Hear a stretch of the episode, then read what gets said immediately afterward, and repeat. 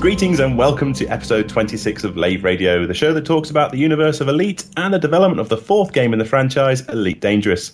I'm your host, second technician Fozzer Forrester, and joining me in the sidewinder of this episode, we have the Lave Station Chief of Operations, a man who flies a ship called the Timid Arrow, John Stabler. Good evening. How you doing, John? Yeah, not bad, not bad. Excellent. And joining him, we also have the noted Lavian historian and Lave Station commander, man who flies a ship called the Argent Impaler, Mr. Alan Stroud. I take it you're doing this from John's random generator. No, I am, yeah, but don't don't. I like cat out of the Argent. I like no, no. I like Argent Impaler. Argent Impaler's cool. And sadly, the station's head of entertainment, Chris Jarvis, cannot be with us this episode as he is currently locked himself in a dark, soundproof room and is refusing to come out until he's had some sleep. Uh, there will be some news called in from him later on.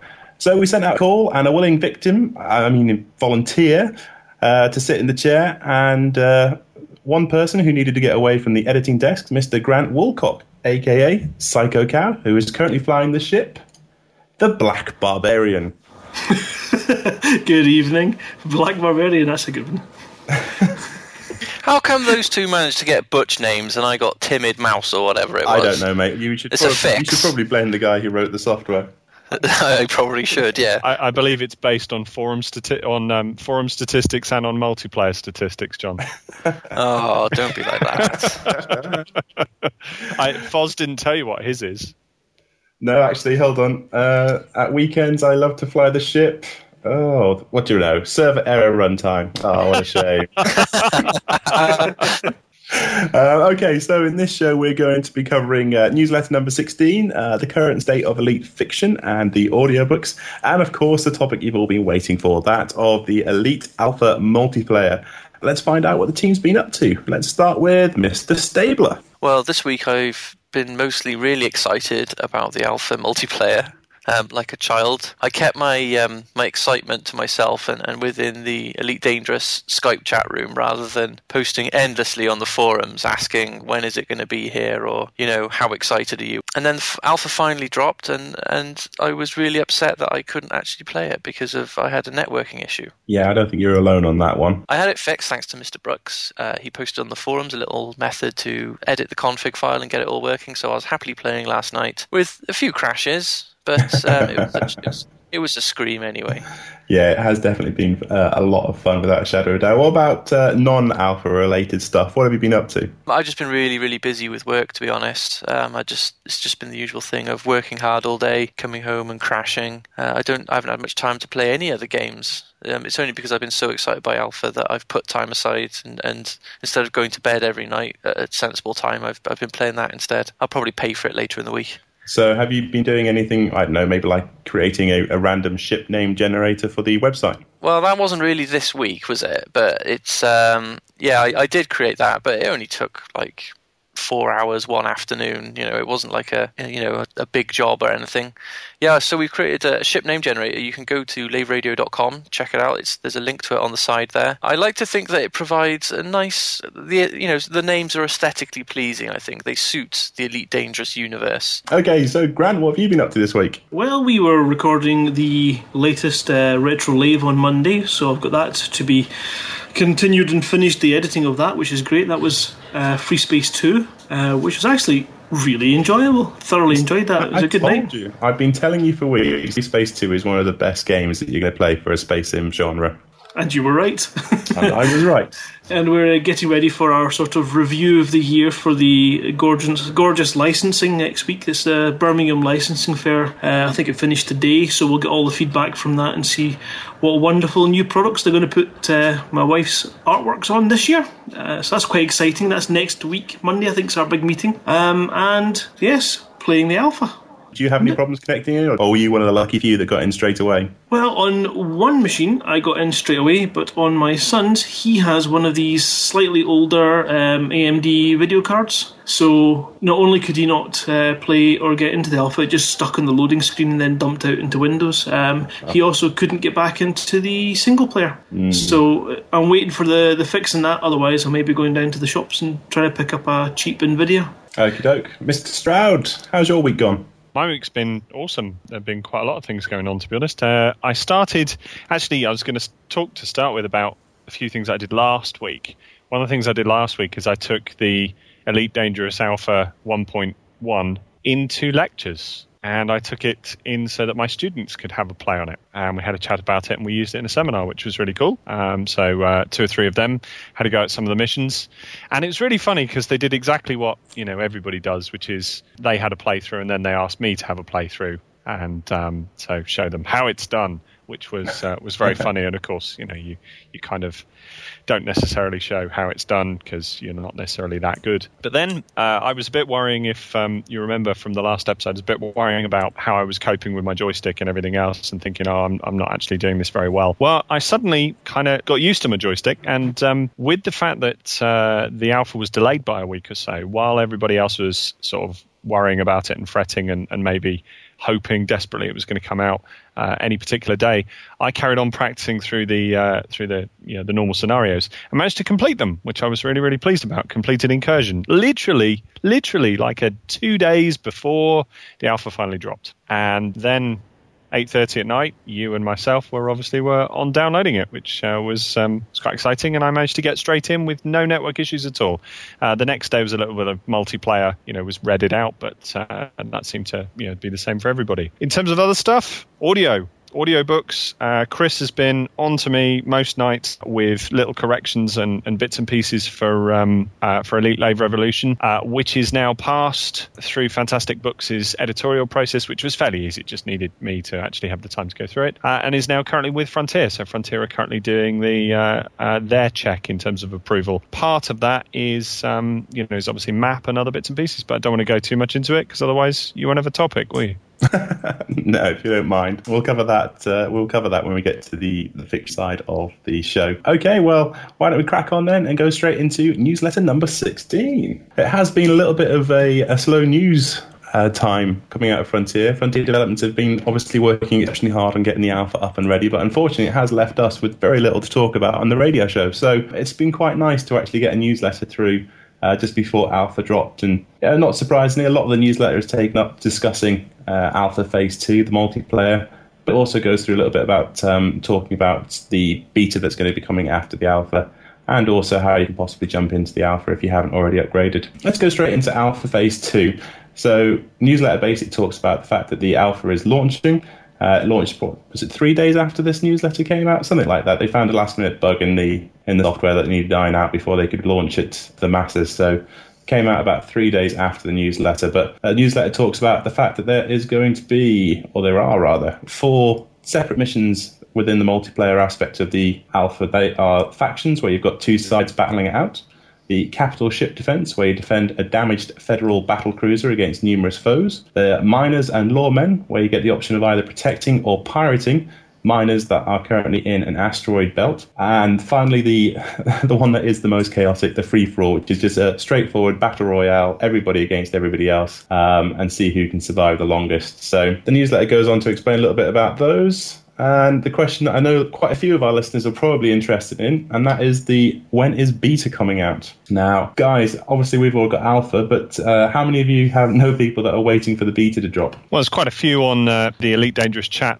uh, Skype area that uh, that we've all uh, all been privy to. Ian Phillips, for example, is uh, is waiting desperately for beta, um, and uh, you know, and I, I, know a few others who are as well, and some of them being incredibly patient, which uh, bless them yeah. is obviously seeing everybody else having the fun and not having the fun yourself is is kind of a bit of a bind, isn't it? Yeah, certainly one of the one of the Retro Lave guys, Ben Ben Moss Woodward uh, is being very patient and has uh, decided that he's just going to continue playing Free Space 2 uh, whilst the rest of us are playing Alpha because he's just he's not interested in Alpha. He just he's just interested in the beta. So congratulations to Ben for pretending not to be interested in Alpha and uh, waiting patiently for beta. But the, the news from Frontier is that um, when it comes to beta, it will be released when each phase of the alpha has been released and they've acted on all the feedback that they've got from the alpha. So uh, it was mentioned by David in the Dev Diary video number 10 that the alpha still has two more stages left to go. So obviously, uh, we've had stage one. This is stage two with the multiplayer. And there's still another two to go one of outfitting and also one of travel and trading. So when they're done and all the feedback's been worked through, uh, they're going to release the premium stage beta. So obviously, we can't give you a date because we have no, lo- no idea how long that's going to take. But uh, I know you're probably just as keen as the rest of us to uh, to get into the beta and start seeing the universe in its full scale. I think it's a, a Michael Brooks soon, isn't it, for that one? yes, it's a, a Michael Brooks soon. So watch this space. The the one thing that was really good for the beta guys is how uh, open they are to sit in the Twitch TV broadcasts and streams from the likes of Karash and all the various other people in the forums, and they're getting into it that way and uh, I think that's really helping their patients because they get to see all this stuff and they get to see it crashing, which I imagine makes them quite happy. yeah, absolutely. We'll talk about that a bit when we get into the actual uh, yeah, the meat and bones of the, the alpha. But also, I mean, it's a good point you raised there about the, the Twitch TV because further down the newsletter, just to jump ahead, they also mentioned the fact that there's going to be an official Elite Dangerous uh, streaming channel on Twitch TV as well. So we'll actually get to see some of the devs um, showing us how uh, how you're supposed to pilot a Sidewinder in theory. So uh, obviously we've had crashes. We've got quite a few people actually uh, running Twitch TV channels showing you know, how the alpha is playing along, and as you say, some of the crashes that you get as you're playing it. But it'd be quite nice to see the official channel and seeing what the uh, what the developers are actually doing with their ships. I think it'll be good fun if we uh, figure out what session they're in, get in on it, and uh, see if we can make them swear in their own stream. Well, you know, I mean, it's it's kind of you know they've already declared animosity to particular players at, at, given times, haven't they? We already know that certain players have died at the hands of very evil developers, and certain developers have died at the hands of you know retaliating players who were obviously just doing you know the the the small amount of damage that they could for the fact that they had to wait so long. I mean, 30 years. You're always gonna you're always gonna try and pay David Braben back, aren't you? After he spent all that time working on this thing and keeping it on on a laptop on his you know at home for that length of time. I mean, you know, I, I obviously, uh, you know, uh, Commander Bond was shooting for everybody, wasn't he? Really, at that moment in time. I was, I was going to say he deserves a name drop for certain. yeah. Well, I think, I think we can also talk about uh, that, you know, that obviously cruel and terrible man, Mr. Michael Brooks, who um, uh, modified his usual moniker of soon to extremely soon, 20 minutes before the alpha actually released, which was you know late on a Tuesday night, which I'm sure nobody was was kind of around, apart from us. Obviously, we were. Yeah, you know, in fairness, know, that was that was very cruel because we were expecting, we'd been waiting for this to drop. Um, yeah, day after day after it was said that it was going to be you know, before the end of January. So, yeah, the end of January came and went, and then the first few days in February, then we got the idea that it was going to be launched on the 3rd of February, which it missed. So, uh, there's quite some amusing uh, comments going around. There was a very amusing video put on the forums about our indignation about the fact it was taking so long. And then, uh, yeah, they dropped it at nine nine o'clock at night, which for someone that's only got a two megabyte connection for his broadband, knowing that it was out there and knowing it was going to take me probably about two, two and a half hours to download it all, whilst listening to all you guys play it, was probably one of the most painful things that's happened so far in the development cycle of this game. But uh, uh, worth waiting for. I think we'll definitely uh, definitely agree it's worth waiting for when we get onto it. And I suppose we should probably say it is in the news. Like we have seen the emails about it, but it's not too late to join the alpha. You know, as we say, we've got two more stages to go. Uh, and uh, Frontier Developments are offering a straightforward upgrade. So you just basically pay the difference between your pledge level and that alpha, and that will give you access to the alpha. It seems like it's probably going to be going on for a few weeks yet. So if you want to get in on the action, then by all means come and join us. Okay, just going down the uh, newsletter, there were some questions answered from the private backers forum. John, do you want to take us through those? Yeah, this is the mostly harmless questions that people have been able to leave on the private backers forum. Uh, starting off with Bedrock. Hi, if you explore far far out, will there still be stations and an ability to trade? So, I mean, from what I remember in Frontier, as soon as you left the core systems, the places where you could trade were, you know, few and far between, really. So it kind of kept you kind of anchored to that central area, that central part of uh, the galaxy. So again, you know, they're going to say that, that they're saying that um, they're going to be more infrequent as you travel further from you know the explored space. But there will be some, um, and the they describe them as surprises. You know, there, there may be something maybe a little bit more interesting, maybe a, a Thargoid base, or you know, maybe in the future another alien race or something that could be cool. And they also took this opportunity to mention that um, ships will be able to travel quite far without support, and they just basically hinted at the fact there'll be special equipment to to do this. So you know, you're looking at something that can you know maintain your ship and fix it if it gets damaged or whatever yeah, that was quite interesting. Um, they also mentioned that they expected players to cooperate so that they can reach even further. Now, if you can remember way back in the, the mist of time when the show we talked about you and your RAC van going out into the uh, the far reaches of the universe. So maybe there's a little nod to us that you know that you could actually get your repair van and go and support people out, uh, you know, explorers out on the rim. Yeah, yeah, I no doubt. I got no doubt that uh, they stole that idea from us. Um, Duncan147 asked, How will you manage and prioritize the scope of this work to ensure that you maximize the value delivered to the initial release? Well, we'll see. What is he? Their lawyer? is this a question the, the PR guy asked? Um, so they just they just talked about the core features that define the game, you know, knowing that that's what people are going to be expecting. And they just talk about the, you know, the alpha and the different versions. And the final question was from the stat who asks, will there be technology that you can purchase that can slowly repair damage to your ship automatically? So it's similar to that first question, but um, you know, I suppose it would also have use after combat and things like that. So uh, the answer for that was some self-repair systems will be available, um, although they're going to be specialized. So I don't know if there's going to be a way for you to just deploy nanobots like you did in Frontier and it just fix up absolutely everything. I think this is going to be something which is more geared towards explorers. You won't be able to exploit it to you know make yourself invulnerable or you know harder to kill than just you know someone who's got shields. So and oh, and they mention obviously that this technology can also be used to reduce the wear and tear on your ship. So yeah, for explorers. Cool, Grant. Maybe uh, maybe you should talk about the fact that they uh, they've stolen your idea on this one as well, and there's actually going to be an elite merchandise store coming very very soon.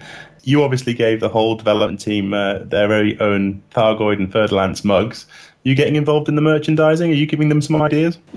Spangly onesies are definitely on the cards. Uh, I think I'm. I think I'm right to say that. but no, I think it's great. They've opened up and they've asked for things that we'd like to see, which is amazing. I mean, the mugs I've got, it took me a, a while to sort them out um, and to get the right quality. So and and having worked in mail order and creating products with Susie's artworks on, um, I know how difficult it is to get the right quality at the right price to be able to sell that on to your end user at a right value for them because postage is a big thing as well. So um, I know all the pitfalls for that kind of thing, but as long as they get the quality right, people will pay for it and enjoy it. So mugs are definite. I would reckon um, posters are an easy one for them to do as long as they can get the quality. So maybe mm. they should speak to me about that one. well, they say they're going to start off with the shop opening up uh, and selling some very cool T-shirts. Now, I think that's actually, given their history with T-shirts, I think that's a very bold uh, statement to make because I'm sure they must have a cupboard full of elite T-shirts with that massive logo. They'll have to come in some awfully large sizes to be able to fit the logo on them. um, but we shall wait and see. You know, um, I would love them to prove us wrong. And finally, some talk about obviously fantastic publishing as well, uh, but we'll give you an update on that when it comes to the fiction. So that's going to do it for the newsletter. Newsletter number 16. It's nice to have a newsletter. It's been a while. So thank you very much to Mr. Ashley Barley, and we'll go straight into fiction. Okay, so the current state of elite fiction. When we started the podcast, we had this great idea of doing lots and lots of uh, writer interviews and keeping up to date with everybody and how they're getting on with their book at various stages. I don't know where time's gone, but some people have actually finished their books. Alan, what's happening? Well, a lot of people have finished their books, um, and it's it's very much down to I think you know if you look back through the process of, of how these things have gone through, you can kind of see how some people have stuck at it and and you know generally it's the ones that have, have sort of milled through day by day, day by day, and, and, and sort of got stuff together and updated and talked about the things that they've got to, um, that have, have sort of made it through the wilderness, as it were. It's not all finished. I mean, Drew is through Frontier approval, which uh, is fantastic news for him. So congratulations to Drew. And he's also he's done all his fantastic books edits. Um, the minute Drew was through that process, I submitted to, to Michael to give Michael a decent read over a, over a weekend, which I got uh, regular emails last weekend sorting out some of the mapping issues in my book, which are a bit more complicated than Drew's. So uh, so we managed to sort all that out. So all my locations are sorted, which is great. Um, and now I'm just waiting on Michael's next list of things that uh, he wants me to uh, to correct or change. So just um, that again, mate. So I mean, it's been a bugbear that the what is it, the star map that Frontier yeah. haven't managed to sort of uh, finalise yet. Yeah, they basically what they've done instead of finalising the star map and sending it out to all the uh, all the authors, what they've done instead is just gone through what the authors need for their book and then said, okay, that's what you need. Therefore, this is where it should work, and this is how much rewriting or not how much rewriting you'll need to do. So I basically I've gone through all my locations and bits and pieces, and uh, and that's now all been sorted out. Um, they're all locked down. Had to make some changes in terms of some names uh, and some other bits and pieces, but that's fine. You know, as long as as far as I was concerned, as long as everything ends up at Lave, it doesn't really matter. so uh, so yeah, so so that was fine. So what's left for you to do? Uh, I'm just waiting, as I say, I'm waiting for Michael to give me the rest of the things that Frontier aren't happy with. With Drew, there were one or two things that uh, they need to go away and correct, um, and then after that, um, there will be a final proof. We go through that final proof, and um, yeah, that should be should be it. What about uh, the release? Because obviously the time frame at the moment seems to be very fluid. Obviously, the alpha is going to take as long as it takes, and then we've got the beta. So I mean, without wanting to be a you know a pessimist, but I can't imagine we're going to hit the initial sort of March deadline that we had when we first you know, started this journey. Have you got any idea of when Frontier are thinking of actually doing a sort of a launch event? And are you going to try and are you going to try and tie the books into that, or how's it going to pan out? Or even a pessimist? You know, yeah, what did I call myself? I don't want to be a pessimist, but um, we're not to, to be honest we're at that stage at the moment where where things are a little bit in flux in that regard i mean you know at the end of the day i think dan and certainly the fantastic books team have very much wanted to be in a position where we were ready you know so whatever frontier did we were ready and so that's kind of been the way in which we've set ourselves to you know to get everything done and i think drew you know his writing sort of plan has very much been I'm if they've said March, I'm going to aim for March. And of course, Frontier haven't really said to us that it's going to be any different. So there isn't really any point in factoring any any extra time. Yeah. But those of us that are on the forums and are doing stuff can kind of tell that it's going to slip.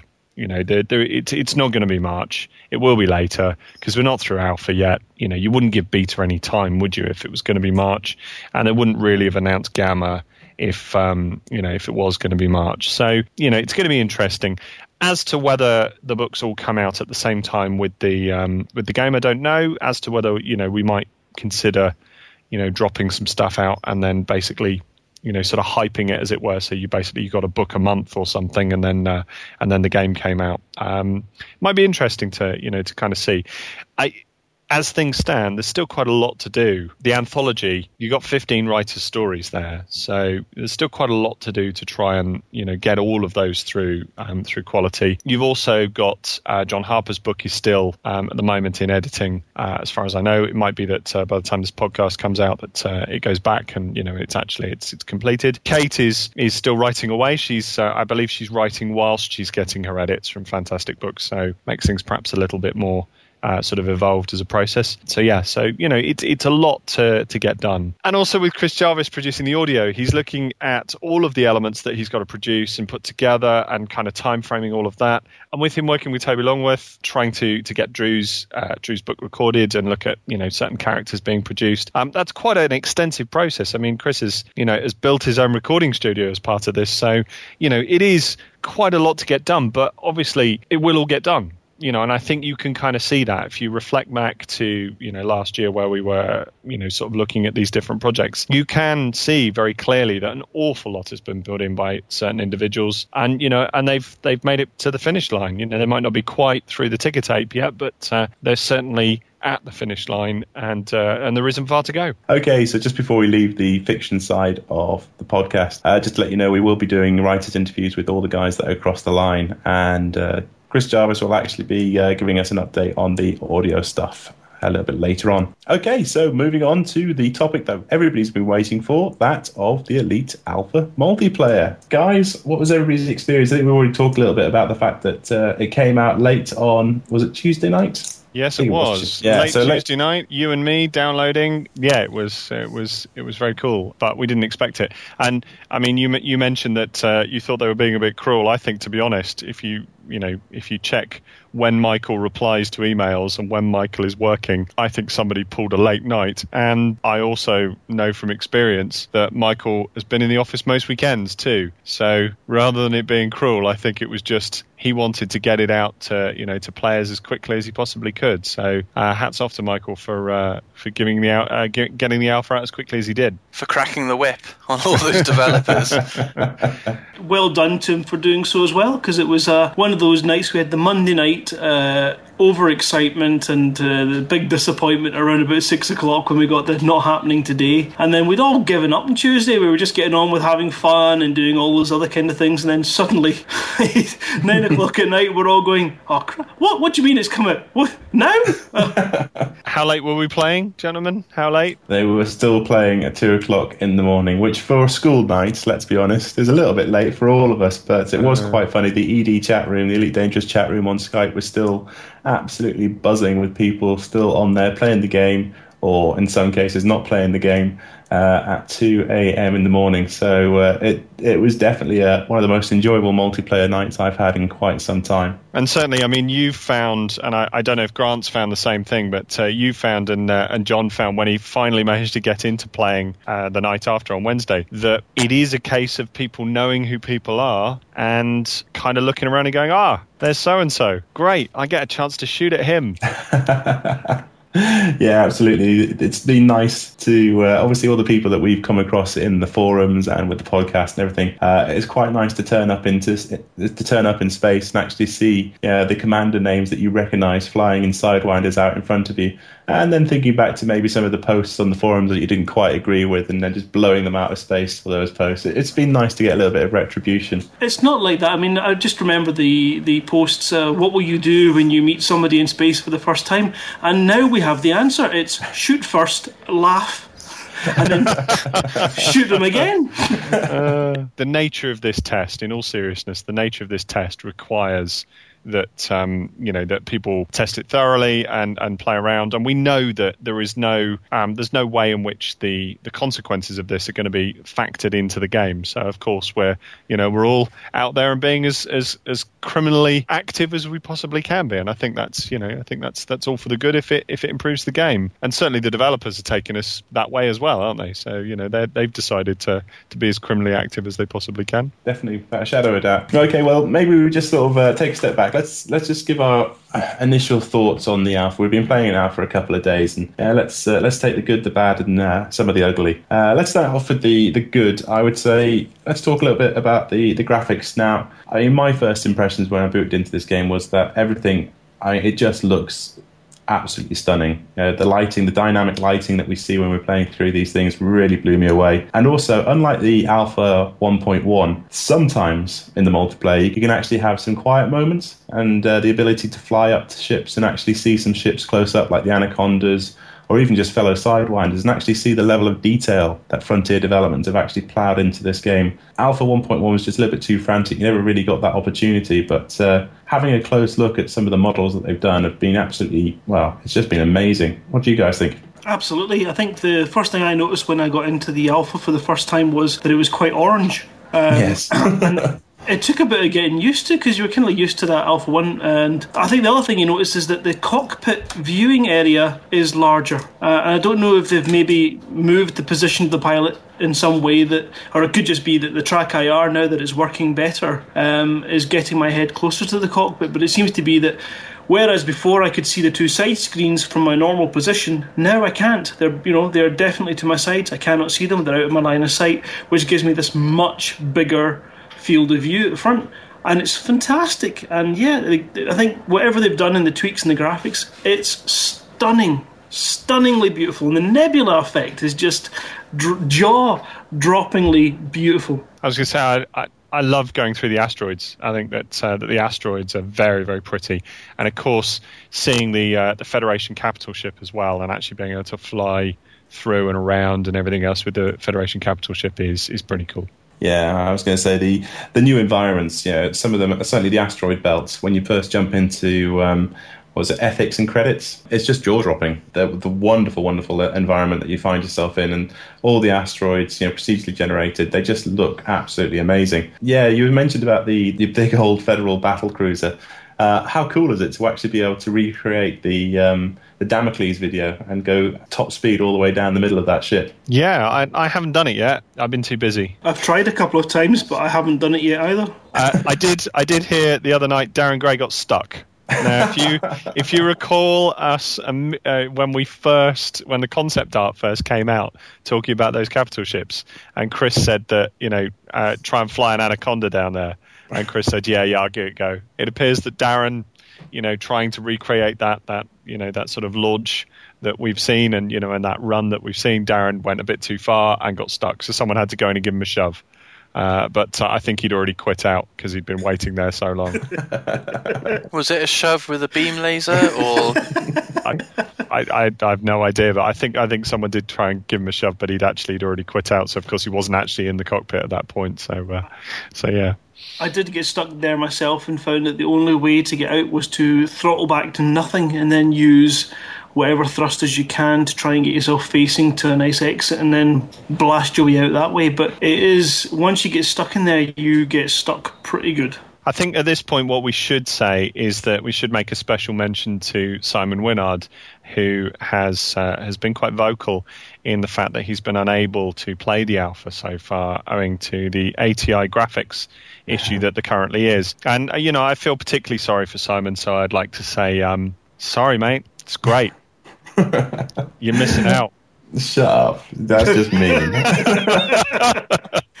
well, ironically, or no, no, not ironically, coincidentally, um, the issue that I have with my son's computer is the fact that we have the same graphics card that Simon has. Oh, well, I see. Yeah, well, I feel I, I feel sorry for your son because he's not whinging to me about it uh, right, maybe just leave that there. We'll go on to that as probably one of the bad or the ugly issues that are currently sort of plaguing the alpha. But uh, what about the genuine dogfighting? I mean, one of my major concerns when I was going to, uh, about going into the multiplayer alpha is that it was just going to be basically two dogs chasing their tails. You know that you're just going to go round and round and round.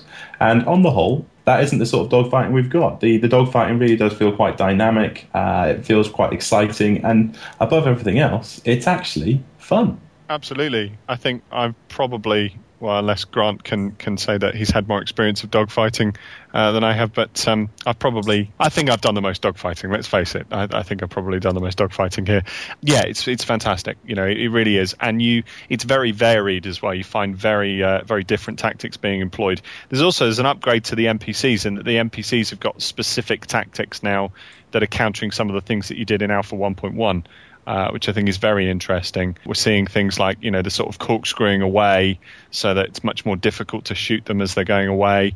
You know, it's, it's very, very clever, and uh, certainly there's more nuance to it. I think the reason why we're not seeing this simplistic play is because all of these players have played through the, the, the first alpha and so they're more than aware of the fact that you can get locked in these loops, and they've they've devised ways out of it. So now that we're actually playing player to player, we're not seeing this real simplistic gameplay, which like a, a newbie player would be inclined to do. But I, I, think it's a testament to the mechanics and the balance that dogfighting is interesting, as opposed to like many of the um, modern aircraft simulators that you get now. This definitely reminds me of the older flight simulators, flying a World War One or World War Two prop aircraft or something like that, because you have got that element of you know turning speed is a consideration. So um, I, I think it's been great fun. I think the reason why Allen loves it so much is because he's been more successful. it's nothing to do with him actually liking the dogfighting. He's just been killing lots of people. I have to say, I was I did watch um, Mobius in a battle, and um, he managed to get into that circle of uh, impending repetition. And he, I don't know what he did, but watching from the position I was in, he managed to get that curve, and he just made such a, a hairpin turn on it right behind his attacker and yeah, got himself out of trouble. And I thought, when you see these things and you can see how exciting it can be to watch other people in dogfights, and then of course you explode unexpectedly because you weren't paying attention. But it's just utterly immersive. You just, you know, you're in there, you're looking at it, you're watching, you go, no, no, you, don't you dare shoot my friend. I'm coming in. Yeah, definitely. And the last one I've got on uh, on my good list here is uh, is that the uh, the sound. Now we obviously heard a lot of the sounds in Alpha 1.1, but the inclusion of things like the the, you know, the beam lasers, the sound from that is very very satisfying. The sound of you scraping against another ship, don't really want to hear it that often, but when you do, it is quite awesome. And then obviously the, the sounds that we've heard before, things like the cracking cockpit glass has just been enhanced as well. The sound quality, the sound engineering is still uh, is still top notch. Unfortunately, the sound element also makes the bad list as well, but we'll uh, we'll move on to that now. But uh, the top of the bad list has to be, and let's be honest, uh, and probably we should just put a little caveat into this. Everything that we're saying, guys, about the game is as the game is in very, very early stages of alpha development. So please do not take any of these um, sort of uh, bugbears that we've got about the alpha to mean that it reflects in any way, shape, or form the final product. But that said, uh, stability. Uh, we were all exceptionally spoilt with Alpha 1.1 because it was just basically a playable demo. I mean, there was, I mean, we were all alpha testing, and it was it was so exciting when you actually found a bug that you could report because there were so few and far between. It was uh, yeah, something to actually get uh, excited about and celebrate.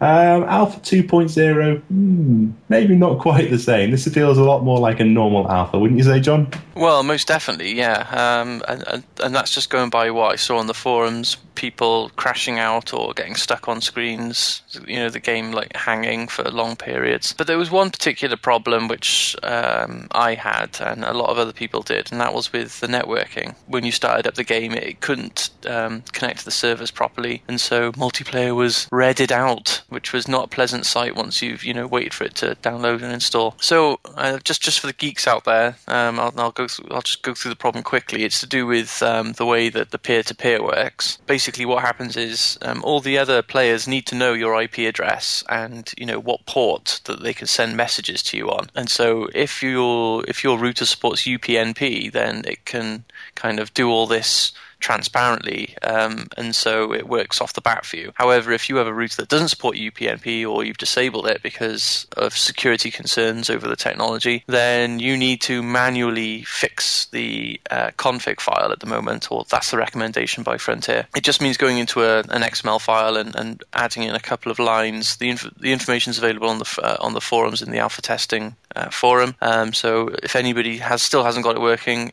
there is a fix, and nearly, as far as I'm aware, everybody who had the problem, who has gone and followed the instructions, is now able to connect. The, the networking problem is solvable, so uh, that's good news. Okay, so I mean that was the main bugbear, pun intended. Uh, for me, well, for a lot of people, you know, the networking issue was a, a big concern. I mean, one of the guys from Retro Lave. Uh, Rory, he didn't get that working until I believe you helped him out today. So that's been two days. So he's been without uh, Alpha for the same issue. Yeah, I mean, I, I, pointed him in the direction of the instructions, but um, uh, I can understand that, that you know they're not. You know, if you haven't edited these things, you know, these kind of files before, or you haven't configured your router, I can understand how it can be quite scary, or you, you might not want to mess with it in case you break something. But yeah, no, we, I took him through it and he got it working. So well done, Rory. I hope you've racked up some kills, and uh, if I do see you in game, you'll refrain from, you know, shooting me up, shooting me up like everyone else has. No chance. Um, okay, the second uh, main issue that we've already mentioned is that of the the ATI graphics card seems to be causing a bit of a a bit of a problem for some people. Grant, what's happening there? I've got obviously um, one machine which has a nice uh, NVIDIA 760 graphics card, which is my machine. And when I bought that, I then put the AMD card that I used to have into my son's machine to give him a bit of a boost. Um, but what happens since the alpha update is he can get into the game, it launches fine, and when he picks a scenario, whether it be in the offline mode or whether it be in multiplayer, up comes the orange sidewinder. I think it turns quite slowly um, twice and then it stops. And sometimes it crashes out within a uh, Frontier message and, and you can submit the crash report. And other times it just crashes straight back into Windows and it's constant. It just doesn't change. So I've tried um, updating the drivers as you would, um, making sure you've got no other conflicting programs running, just all the kind of normal things that you would do to try and reduce the problem. And then you start thinking about, well, the only thing I've got left is to reinstall Windows. But then you find out other people have got the same problem. You go, that's me, I'm not going to do that. I'll wait and see what happens. But this could be the start of the cutoff points. This could be the point at which Frontier say, right, we can't support these older cards. There's an inherent problem, so we just have to wait and see and be patient. And uh, to be honest, I think your typical sort of Nvidia card, you're talking maybe between 70 to 150 pounds for one is reasonably up to date. Yeah, I mean, I think this is to do with the improved graphics that we're seeing. Um, I think somebody on the forum said that there's some new shaders involved, and some some of these ATI cards don't support it, or that you need to upgrade the drivers to the very latest versions to get it to work. I don't know exactly how many people are potentially affected, not just in terms of the alpha. If you think about it, the alpha demographic is kind of skewed to people who can afford to throw hundreds of pounds at a game. so these people probably have that group probably has decent graphics cards. The general public, you might see a lot more of these ATI cards. Um, so Frontier will have to take that seriously. They may not have the option of just saying, "Well, we just won't support those cards." They may have to have a setting within the option in the graphics options saying turn off these particular effects or whatever. Yeah, absolutely. And certainly Frontier have talked about in the past where they're trying to make the games as accessible to the you know, as large an audience as they possibly can. I mean, certainly my issue uh, that I found with the game that doesn't seem to be one that's shared by you guys is that of uh, network stability. Uh, my network really struggles. I'm trying to play this game on a on a two megabyte line because I'm out in the countryside, and uh, there's been a lot of times where I've either dropped the frame rates to a point where it's just unplayable, or yeah, I just get booted out of the game where you guys are you know, absolutely happily playing on. So I think same sort of thing. The people that are playing the alpha, a lot of us are nerds, a lot of us are geeks. They're probably going to have a pretty decent internet connection uh, as standard, but Frontier developments are probably going to have to try and look at you know, seeing how uh, how they can optimize the network code to make it playable on. I think the average in the UK is still a two megabyte broadband connection. So so you know I think it would be interesting to see how that network uh, code gets optimized as the as the alpha goes on it is obviously there is an issue with uh, your internet connection and the, the speed of your internet connection. But to be fair, the multiplayer section has been redded out for a majority of people at different times. Sometimes that's down to the amount of players that are actually on. And certainly, I mean, John showed me a tweak uh, the other day where uh, basically you go into, into, the control options panel and then come back out, and yeah. that um, you know that seems to to you know give the server another chance to connect to you. So um, so yeah, you know, I mean, there's there's a fair few issues with the connection at the moment, and of course that's something they're going to have to solve as things go. All the design talk about instancing has been there, and we've we've talked a little bit about it, you know, on uh, on the casts. But um, a lot of the time, in, in some of the scenarios, you're seeing an awful lot of people yeah. Um, and you know, it could be that um, you know that that instancing. We don't know really how they've implemented the instancing in the multiplayer for the alpha uh, for the test. There's one particular issue that I have quite frequently, and obviously I do some live streaming myself. It crashes out in me and leaves me stuck with uh, full screen. And you alt and tab to try and get back to your task manager, but that screen stays right in front of everything, meaning it's very very hard to force quit the application, get out of it, and then relaunch it to be able to get back in. So I was restarting my machine and it was becoming a bit of a pain in the neck.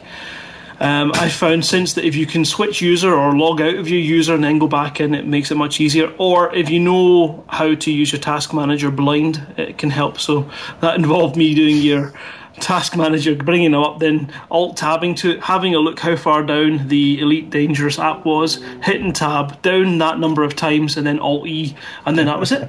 So there there are definitely things that make it quite frustrating, but once you figure out your workarounds, it becomes ah, it's strange. I think we've you know we've all been so excited for so long that we overlook the frustrations and the, the kind of bizarre processes that we're coming up with on our own, and we're very very forgiving about it all because it's awesome. Yeah, but also if you think about it, you know, this is exactly what we signed up for. We were spoiled with alpha, with the first alpha, because it was just so you know, almost bug free. This is the job of an alpha tester. You know, it's supposed to break. It's supposed to be inconsistent. Or every time it crashes, you know, we're sending back information to Frontier Developments so that it can yeah, make the game more stable and make the game you know, more perfect when it comes to release date. It's just as well they don't have any sort of voice um, logging because when it crashes, the uh, language becomes quite colourful, especially when you've got crash in your sights.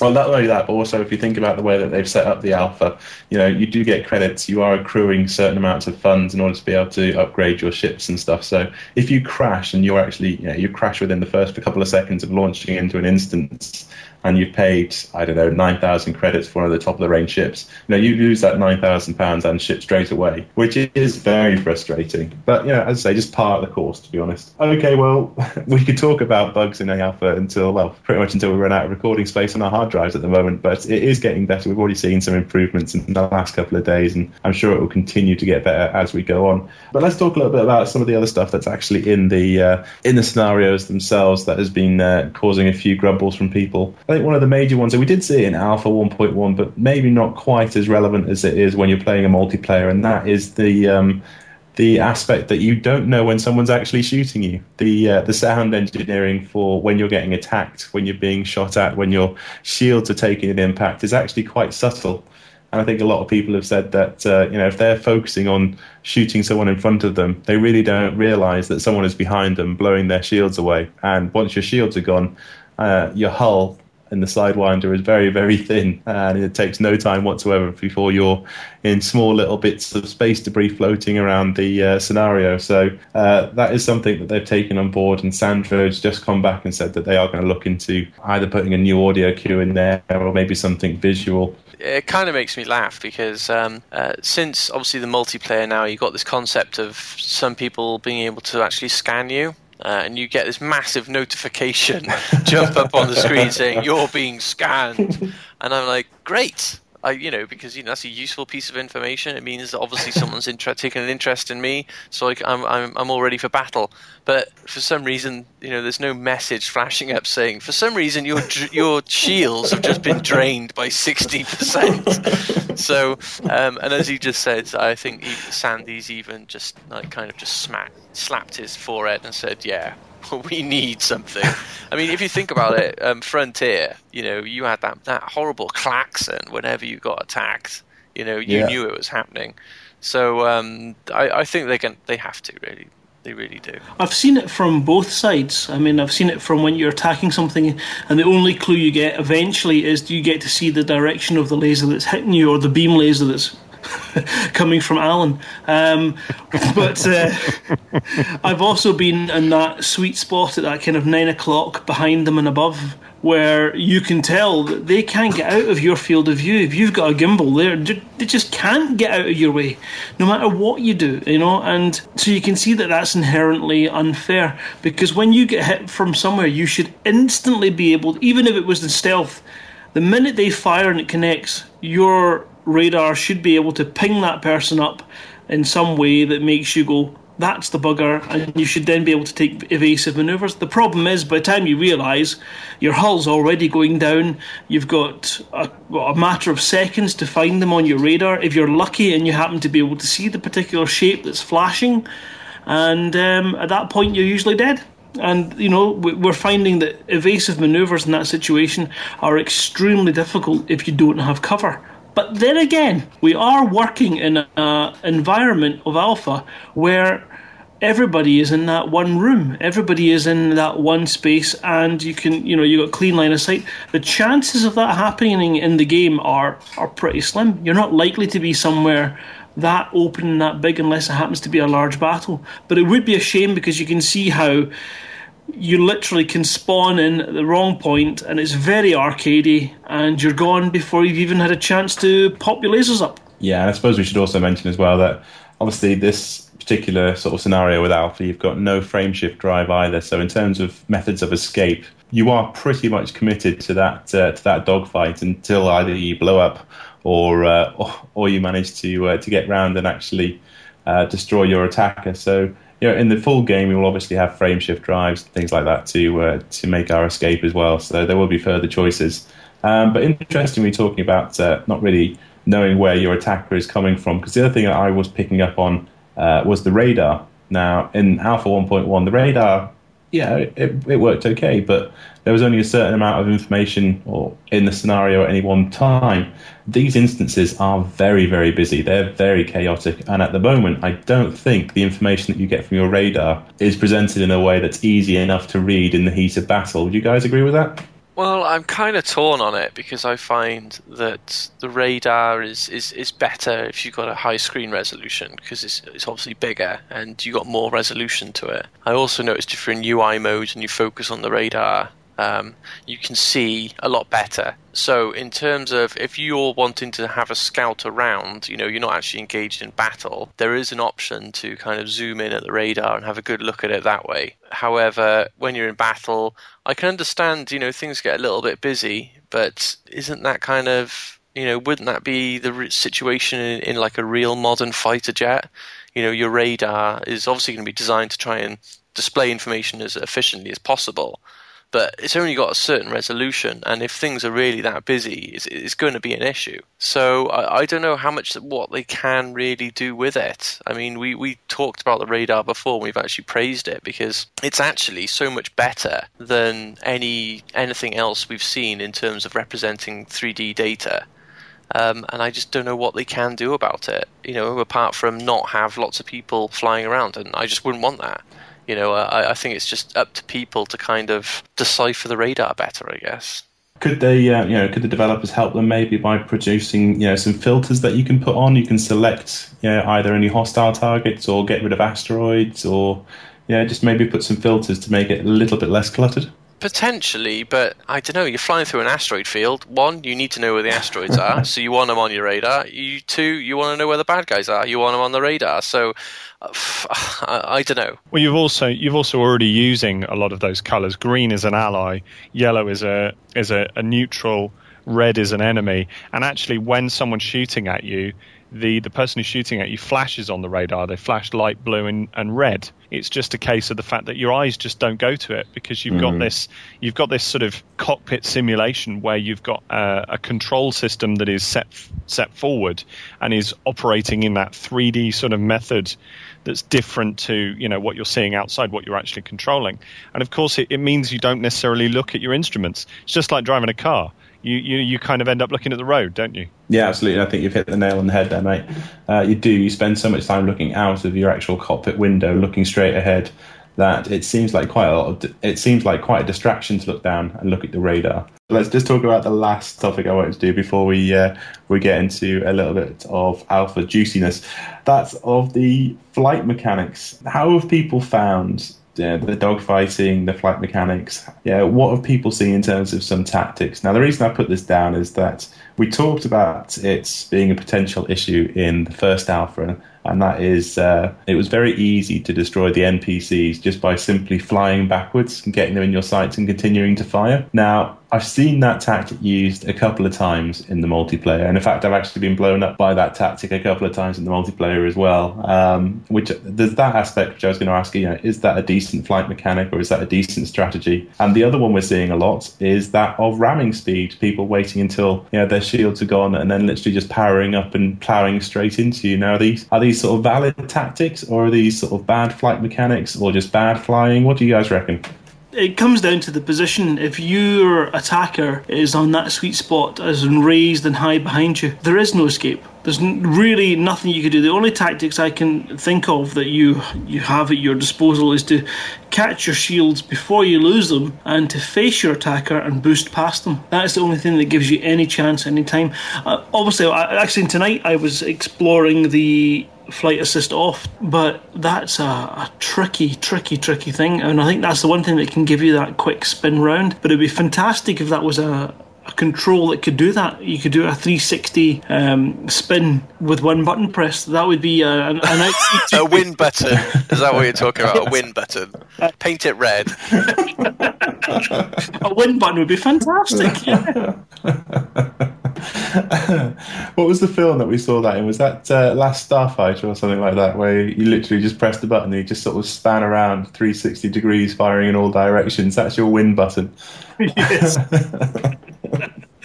Uh, Allen, you've uh, you probably had the most sort of dogfighting experience out of all of us in the crew. What uh, what's been your experience? What have you seen people trying to do? Quite a lot. I've seen them trying to die. Um, usually at a fair distant range where I've picked them off. I think, I mean, you know, we, have kind of alluded to this a little bit, and uh, and it's worth sort of saying. I kind of went into the multiplayer with you know a few sort of ideas in mind as to, to how it was going to be and a few things to, to kind of do. Um, if people recall, a few episodes ago, dear Mr. Colin Ford asked us all who we were going to fight first in the multiplayer, and so I told him that because he was the first person that asked, it was going to be him, and um, that rivalry is now over. There was a lot of trash talk before that, though. Yeah, yeah, there was a there was a bit, but that rivalry is now over. Let's let's just put it this way: in that, yeah, Colin lost quite badly. Colin lost.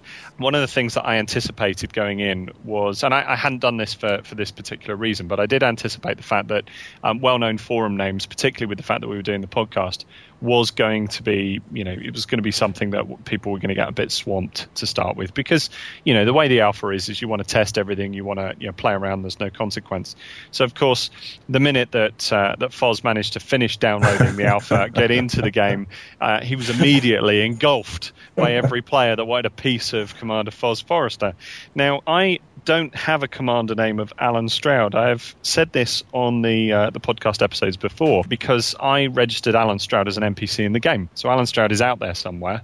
Um, and isn't uh, you know isn't my commander name. My commander name's totally different. There was actually there was a very distinct reason as to why my commander name's different. It's one of the characters in my book. So with the fact that my commander name is fairly anonymous, it does mean I don't quite get the same kind of heat or attention that both John and Foz have had, and I'm assuming that Grant, you've had a bit of that too uh, in terms of, uh, of stuff being out there. So yeah, you know, I, I had a bit of uh, anonymity, which was quite nice. Um, and then kind of had a look around, had a play around with it. Started off sort of playing around against some of the NPCs, and then realised just how I don't know how you know my tactics appeared to be effective against uh, some other people. So I went on a run against players, and yeah, I found it really, really good, and I've killed an awful lot of people. You're a bad man. I know, I know. I feel so bad saying it, but I have. I've killed an awful lot of people who didn't know who I was. Even you guys, to start with, didn't know my commander name. But gradually, it's you know it's kind of settled down a little bit. I did have a run this morning where I killed 21 people in one uh, one scenario, which um, they were all players. You know, it was the the broken scenario where the, the ship hadn't appeared. But um, yeah, I, I mean, I found it I found it excellent fun. The control model is is lovely, really, really lovely. You know, you you don't realize just how good the pitch into your, uh, or rather roll into your is when um, uh, you know you're flying in the uh, uh, in the you know the the single player scenario. And of course, for me, this is like 30 years of of looking at those ships out in Elite and thinking, oh, maybe they could be players. You know, now yeah. they are. Now they are. They are players, which is is amazing. Okay, so we've managed to tempt him out of his darkened, soundproof room to come and tell us a little bit about the uh, the side of audio fiction that's going on, and maybe also a little bit about what's going on with the Elite Anthology. So, fresh from the darkened room, welcome to the show, Mister Chris Jarvis. Hello. How you doing, mate? You uh, recovered slightly? Yeah, yeah, much much better today. yeah, we we had to take pity on you when we recorded on uh, on Thursday night because you had just come from uh, a whole week of uh, well quite stressful work, I should imagine. But uh, we'll go on to that in a little bit. Why don't you two? Well, it was, uh, long, it was, longer than the week because, of course, you know the sort of month leading up to it was uh, desperately trying to get the studio and all kinds of other things ready in time. So I think it's just it's been kind of a, a sort of a, a, month and a week of. Um, very long days and just working all of them. I have haven't had many days off uh, really since the Kickstarter finished, so um, it's been nice this this last couple of days just have some days off well, I tell you what, why don't we start off with the uh, anthology? Obviously, Allen's already spoken a little bit on the show about the fact that his book's now with Frontier waiting to be finished. Drew's book has been signed off by Frontier. What's going on with the anthology? So, certainly, two of the stories are completely finished. Um, or at least I hope so, because I've recorded them. Um, I mean, we've got an advantage with the anthology that, that, in terms of things like going to Frontier for kind of the sort of checking of the in-game fiction. The anthology can be kind of done a bit more piecemeal because these stories are self-contained. You know, they are they are complete within themselves. So they're kind of going through the process one at a time as they're being completed. Generally speaking, it's getting there. I mean, we've still got one story that's that, that's still being finished. um, and I think the authors found that it's been harder work getting it done than he originally hoped.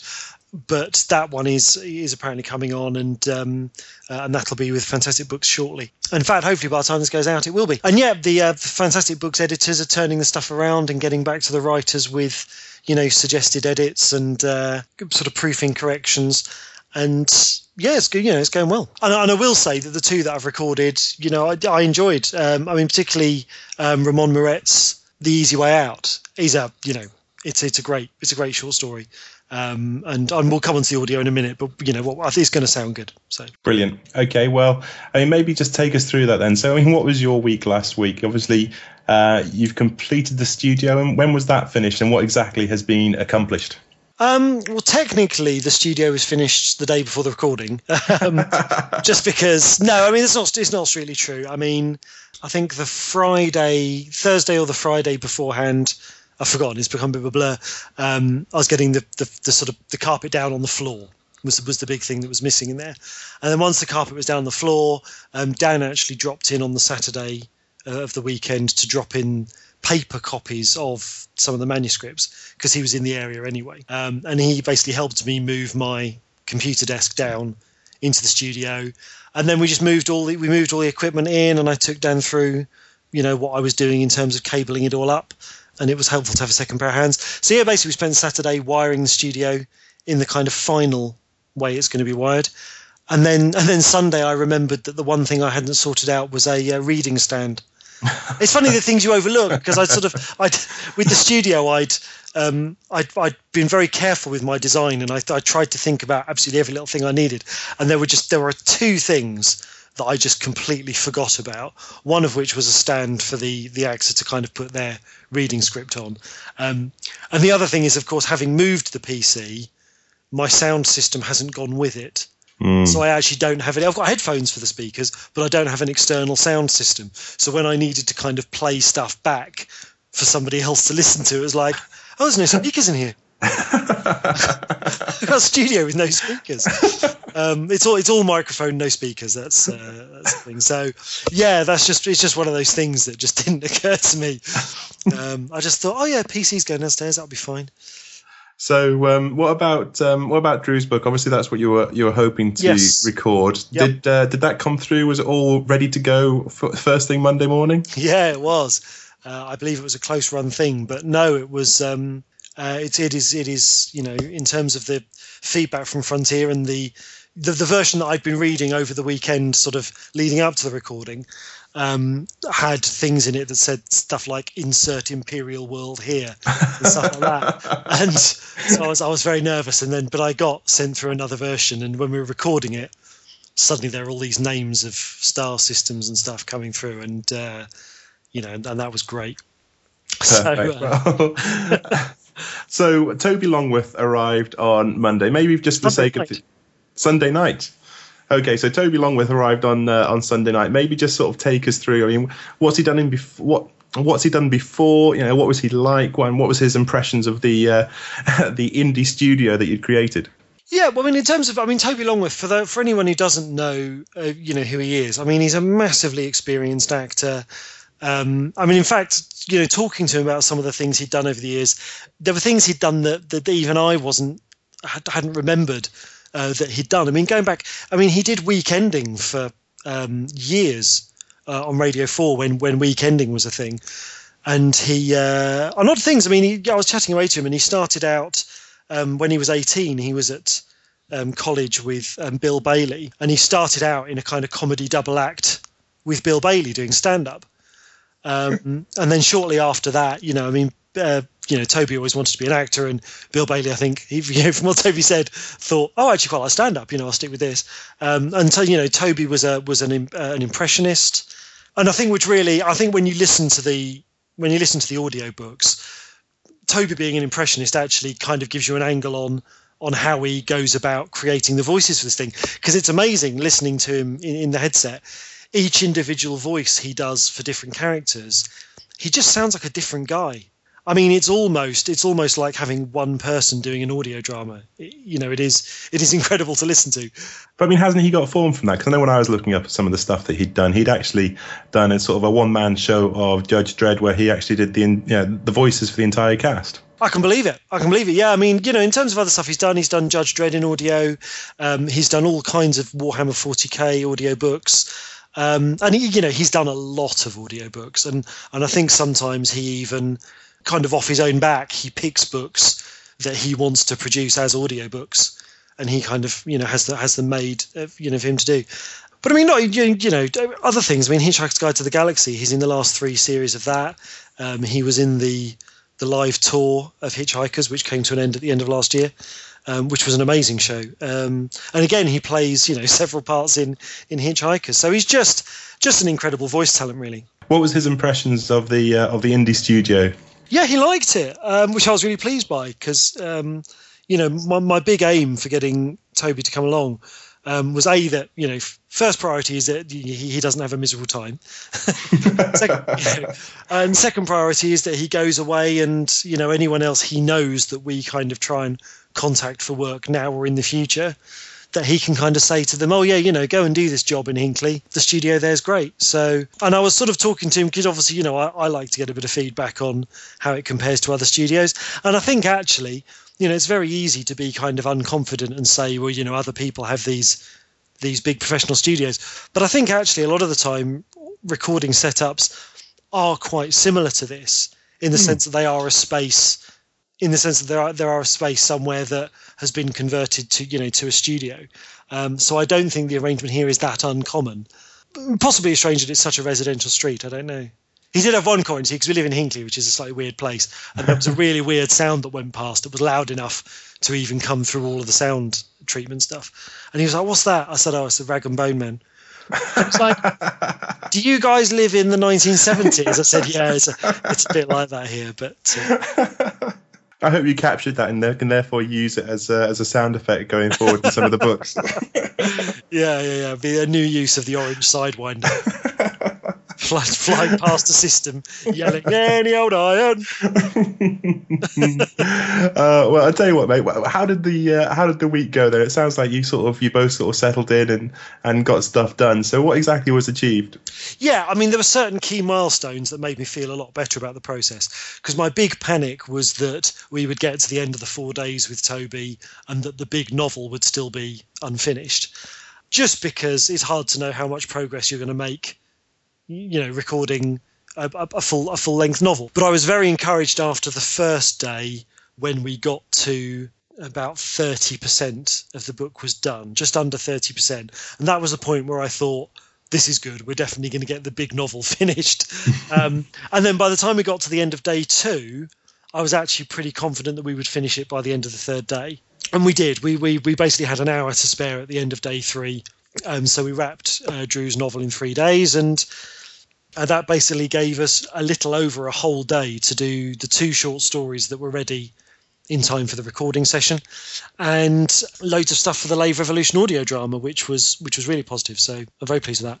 Brilliant stuff, and I'm assuming therefore that uh, you know, should we ever need to call on him again, he would uh, he would more than happily come back for a future book. I think he would, uh, and you know, uh, I'd certainly like to see him back. Just such a yeah, as I said before, I mean, just such a useful talent to be able to call on, call on, because you know, you sort of give him an idea for a, the kind of voice you want for a character, and he'll just you know produce something, and it's it's amazing, really. Awesome stuff, mate. Well, I mean, that's that one. Then your first one under your belt. What yep. uh, what comes next? I believe Penny's coming to visit. Penny is coming down in a couple of weeks, and we've got um, so the the idea is Penny's going to be reading about half of the anthology um, because we kind of want to do with the anthology stories. We kind of want to do a, a sort of boy girl boy girl seating plan. Yeah. Uh, with the with the narrators, I, but I'm, I mean, with with the rate that we got through things with Toby, I'm quite confident that we'll have a, a good amount of time with Penny to focus on the the Lave Revolution audio drama as well. And I, and I believe, you know, that, that the Penny is a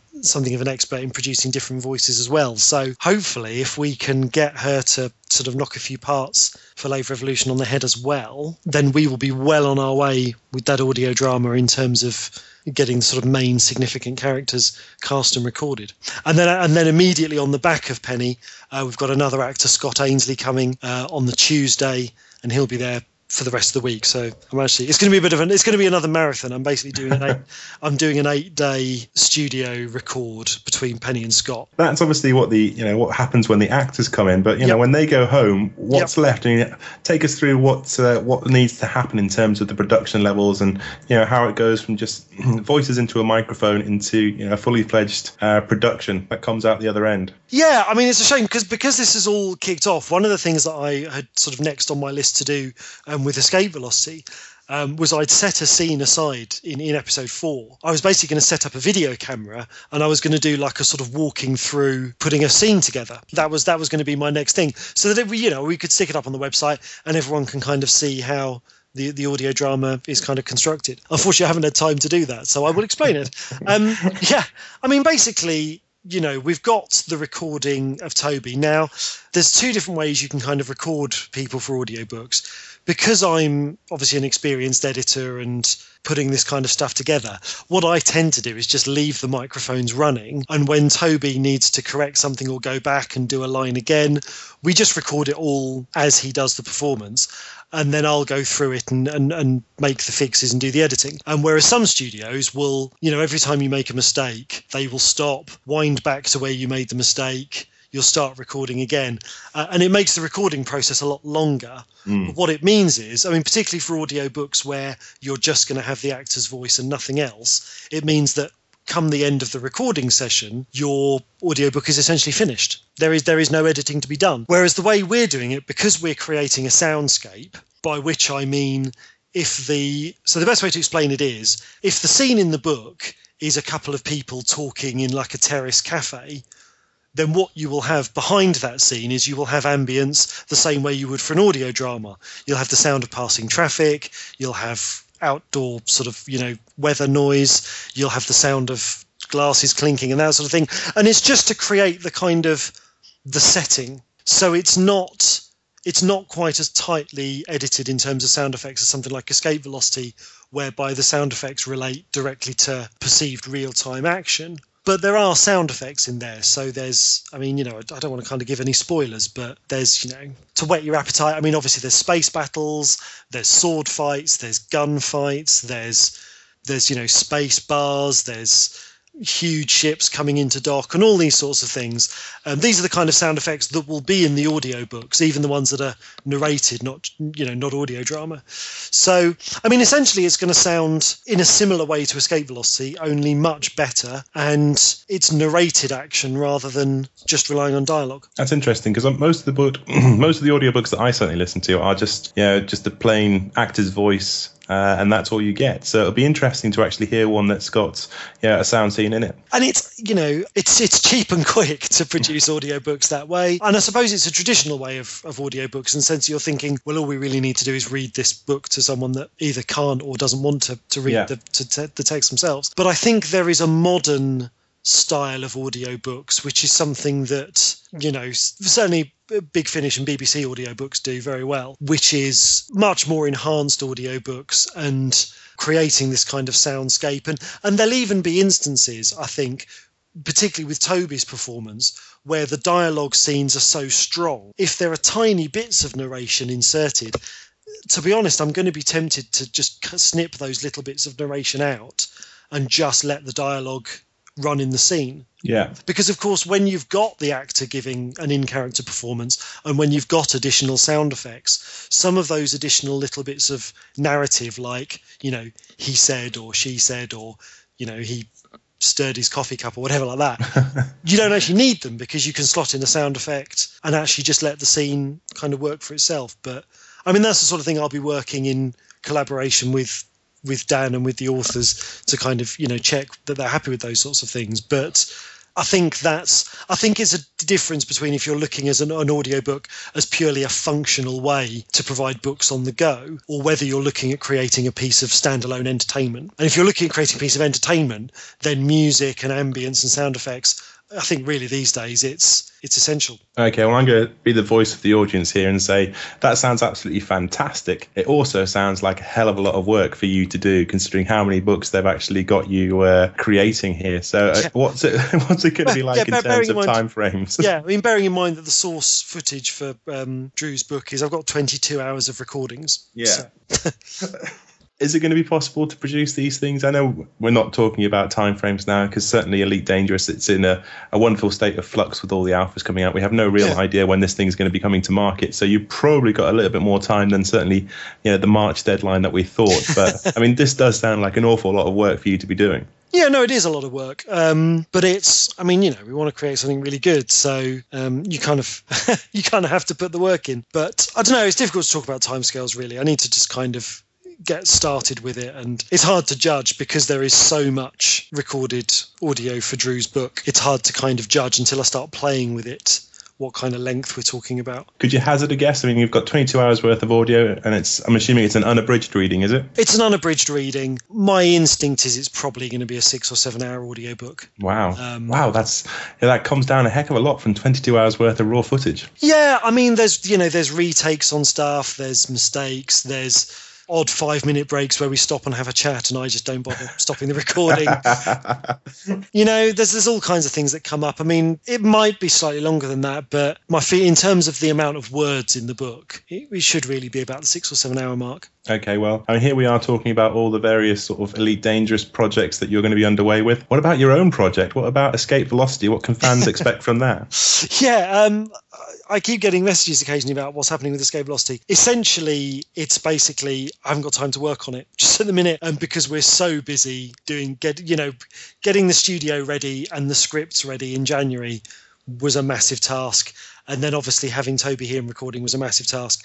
And then I've got to kind of finish the scripts for Lave Revolution by the time the next two actors come, because essentially, um, I mean, I'm adapting Allen's book for full audio drama. So what I needed to do was to get all the scenes done that I was expecting to use Toby for. So I kind of, I, even though I've recorded all of Toby's stuff for all of Lave Revolution, I've kind of only written the scenes that I was expecting him to be in. Um, so I've now got to then get the scripts ready in terms of um, the other parts for, for Penny and for Scott. And, you know, it is just kind of, I mean, Escape Velocity is enormously close to my heart and I absolutely want to work on it and get it finished. But it just, it has to come second because at the end of the day, I'm not being paid for Escape Velocity and it's unofficial, whereas these books are official and I am getting paid for them. So I, I kind of feel like I've, Escape Velocity has to be worked on when I've kind of got a lull in my list of jobs for, for the uh, Fantastic Books audios. Which is and it's a pity that we ran out mid-series. I mean, my plan was was always to try and get Escape Velocity knocked on the head by the end of next year.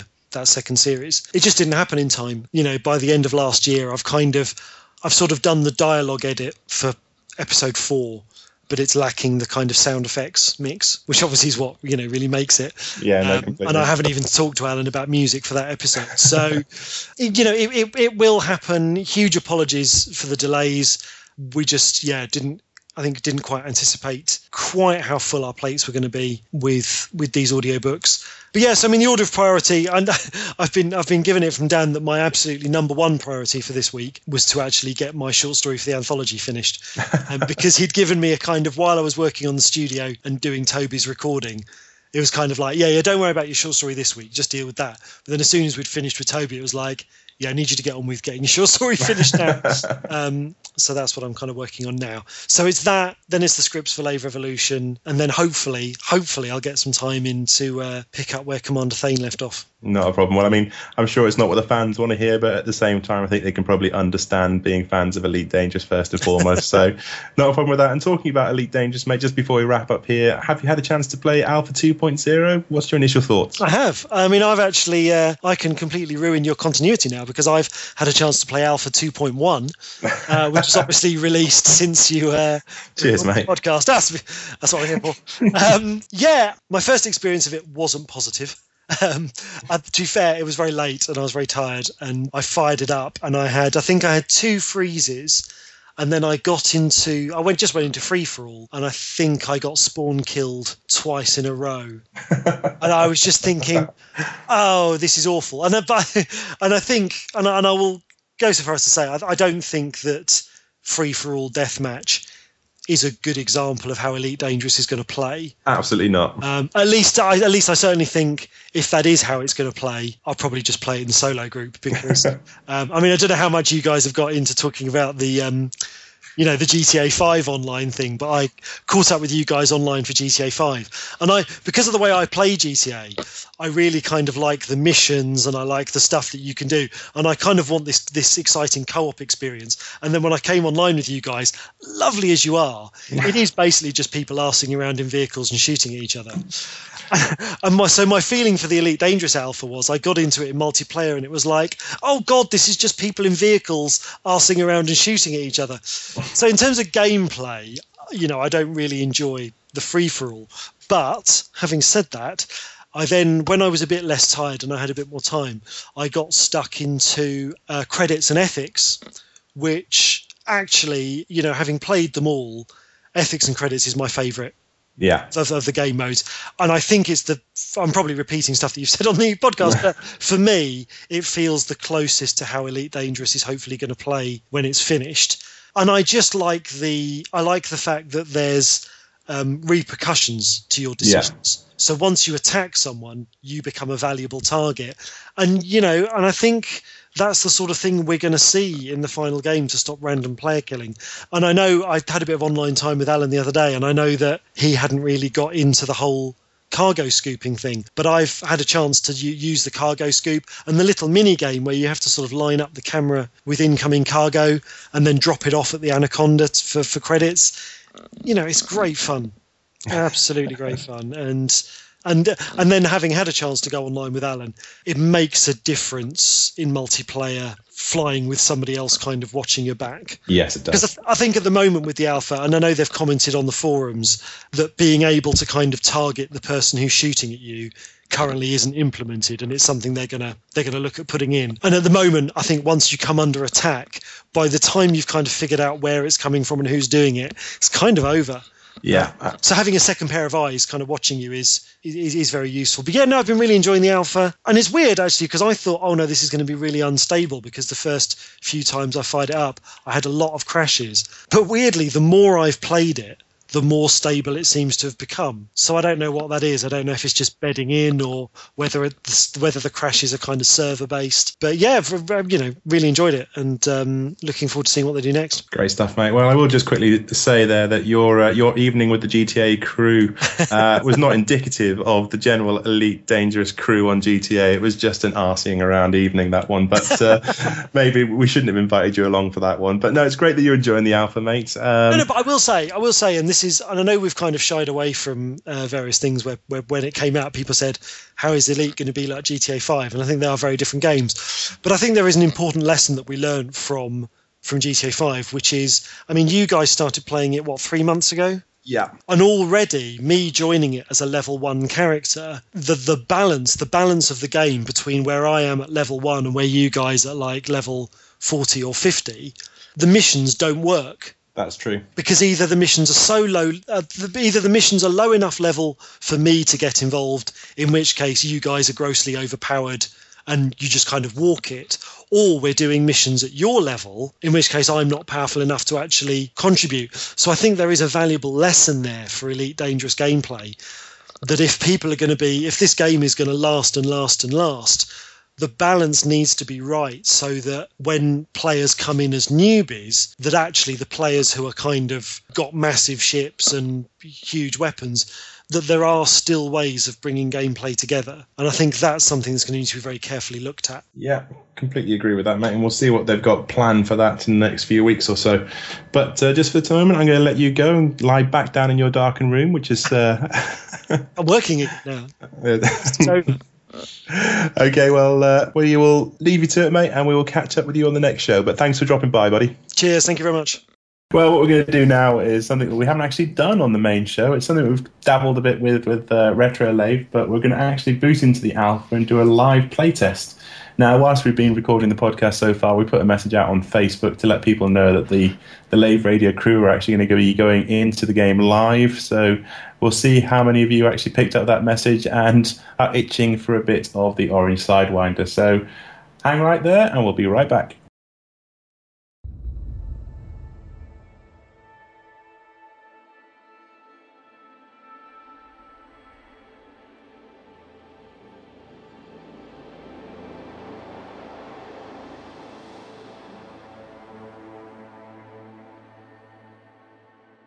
Going Sorry. into scenario one. Yeah. Yeah, endless war. Okay. And remember, if you look at your right hand HUD, you can pick a faction. Okay. Well, I'll probably let one of you guys do that. Um, Okay. So I'd suggest then that we, we go in two teams. Yeah. So we go in two wings. Um, who wants to go with who? I'll go with the surgeon if that's okay. Someone put the griefer. I think that's that's that. I would be I'd be honoured to have the griefer tag. yeah. Si- Simon called me the griefer. Yeah. Bless. This I was going to say. This is pretty much uh, part of the course, isn't it? Uh, I've gone into my uh, the screen and it says that multiplayer is redded out. So uh, So go to I'm doing the dance. Yeah, the dance in and out of options to see if I can't get it to uh, to come back online. So you guys carry on, and uh, I'll try and get in there as soon as I can. Okay. All right. So we're going into scenario one. Yep. Everybody ready? Yep. Let's go. Okay. So, what is the loadout you're using, Allen? Uh, yeah. Now, to, to, to just let everybody know, um, my loadout is always uh, two beam lasers. Um, uh, I basically, I, what I do is try and earn enough credits to basically buy, you know, for it to pay for itself. It costs 1,100 credits. John, yours? Um, I like anything that's gimbaled. I don't have to aim too good. No, I do like the two beams, but uh, I'm not quite as good at it with uh, good at it as Allen at the moment. So I don't uh, get as much return on my investment. So sometimes I need to drop down to something a bit cheaper. Um, what are you using at the moment, Grant? I tend to use the needle, which is the gimbaled uh, pulse laser. That's what I'm using at the moment as well. Right. So we all ready for Endless War? So the first job when we launch into a scenario is to make sure that we're all in the same instance and to to meet up. So uh, when we when we get in, try and rendezvous first of all, and then uh, get to a nice sort of zero speed so that we're we're all in a, a tight location. Now, with the fact that we have let it be known to forum users and to uh, uh, to people on Facebook and also to people on the ED chat that we're going to be there, we're anticipating a bit of heat. So forming up is going to be the the important thing to do.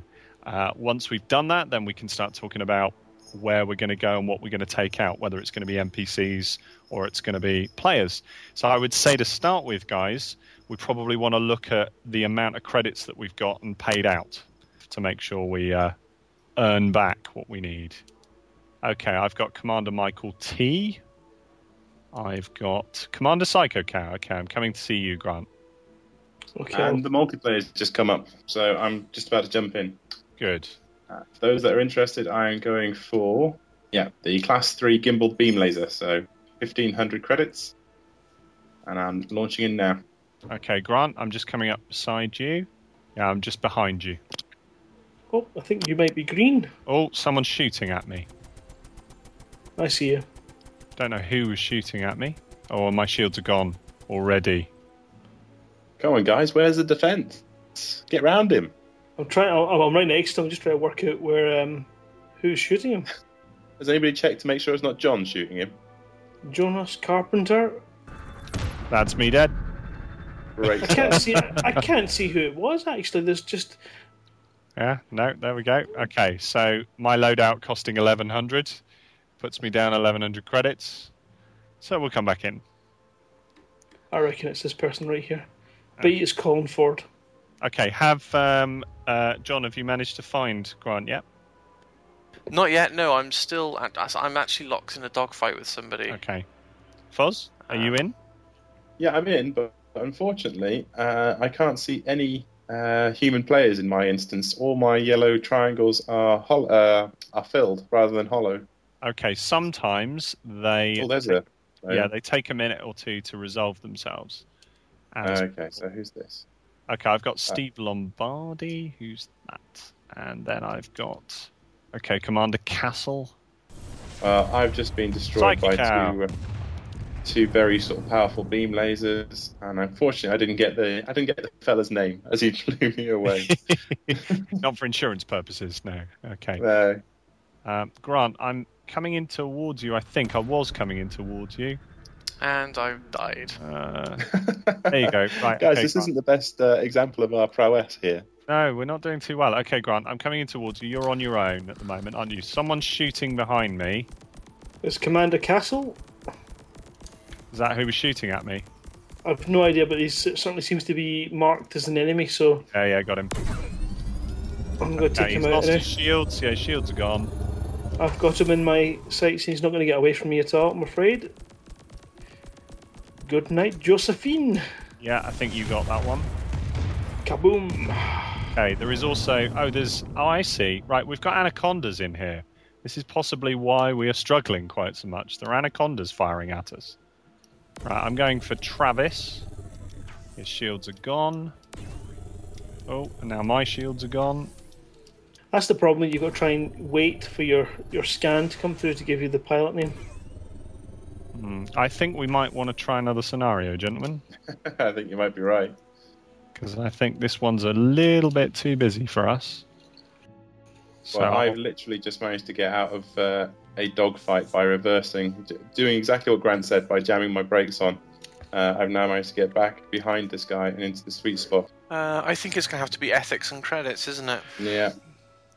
Well, in the instance that we were just in, we had Jeff Ryan's in here. Oh, missed out on him. Actually, I'll- let me let, let, let me deal with that for you.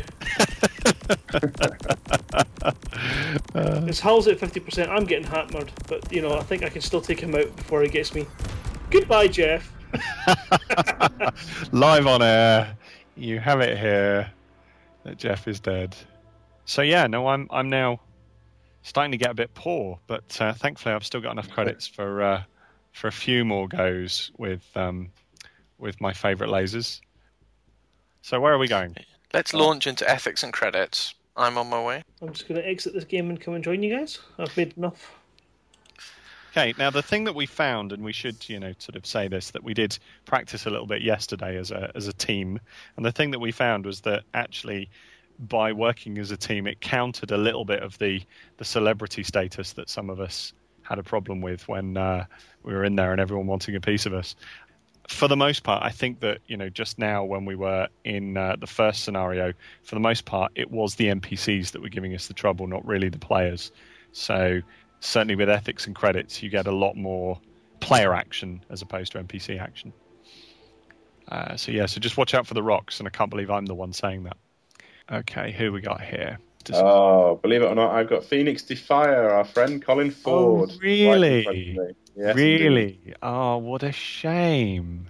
Are you by the nav beacon here? I've got Philip Turner, who is nearly dead.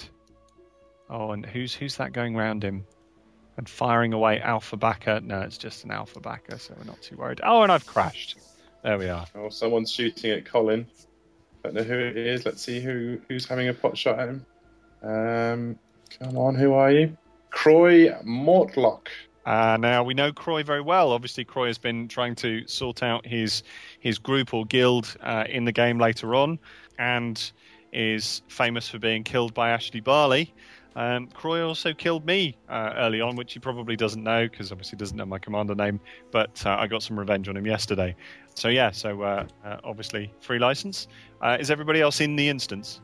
I'm in the instance with Oh. you, yes. Okay, I'm I've, ha- I've crashed, so um, just coming back. I'm having issues with crashing as well. I've uh, managed to get to the point where my multiplayer is now redded out. Oh, I've just crashed as well. I wouldn't care. Croy had just done some excellent bits of flying and hidden behind an asteroid and ambushed me as I came round it. So uh, that was actually turning out to be a really good fight. So Yeah. sorry, Croy.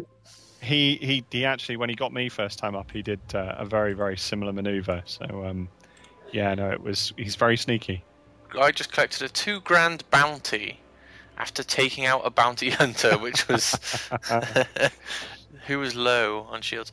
Always be careful after you're chasing someone. Always watch your six. That's my that's my. Uh, that's your advice for tonight It is, yeah.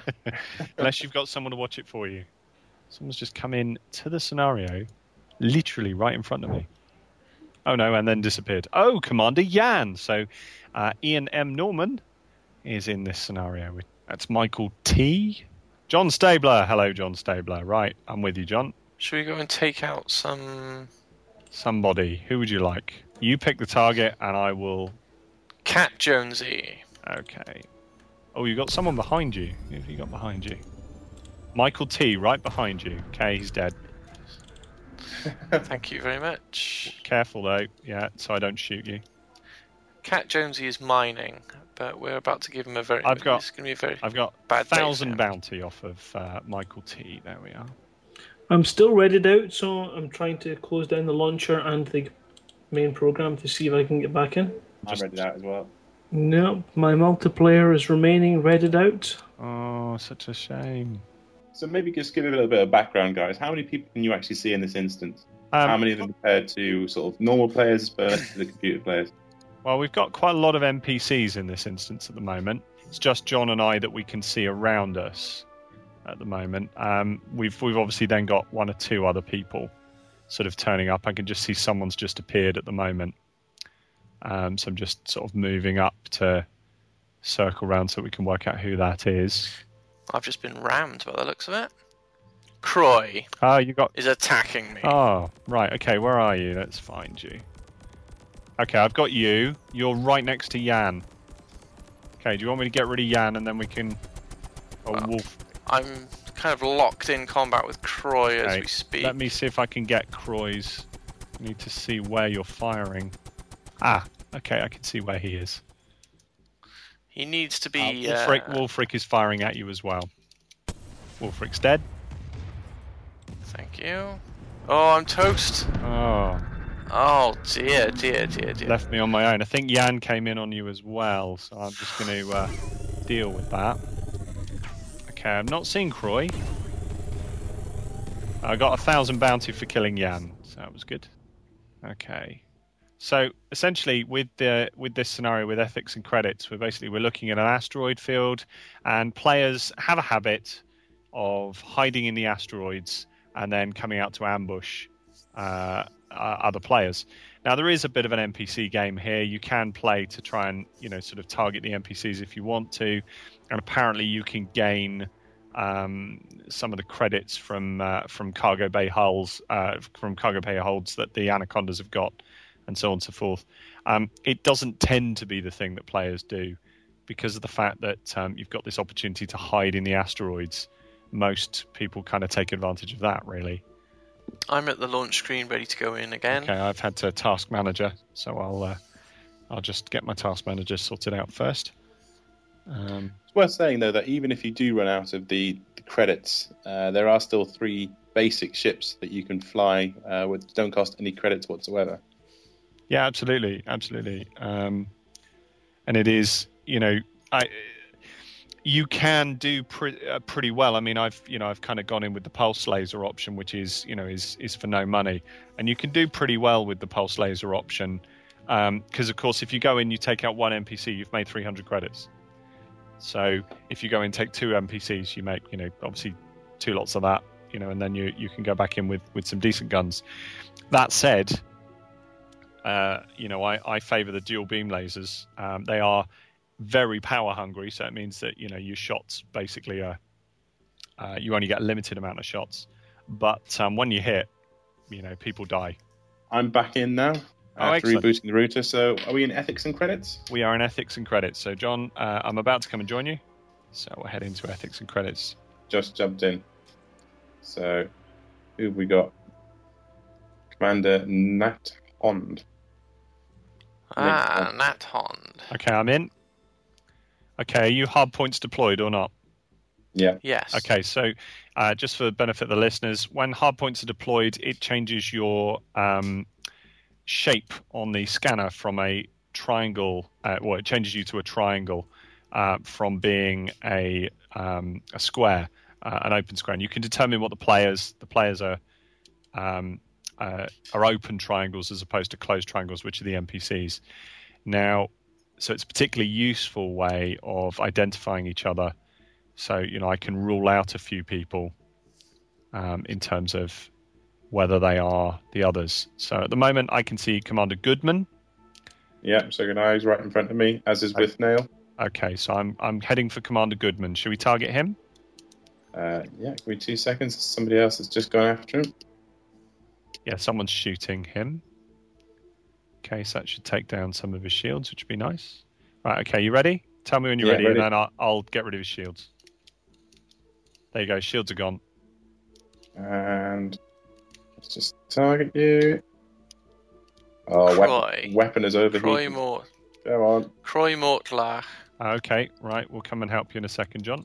Just get rid of Commander Goodman, who is rolling particularly well. He's he's He is managed to, yeah. yeah, he's managed to roll round on me here.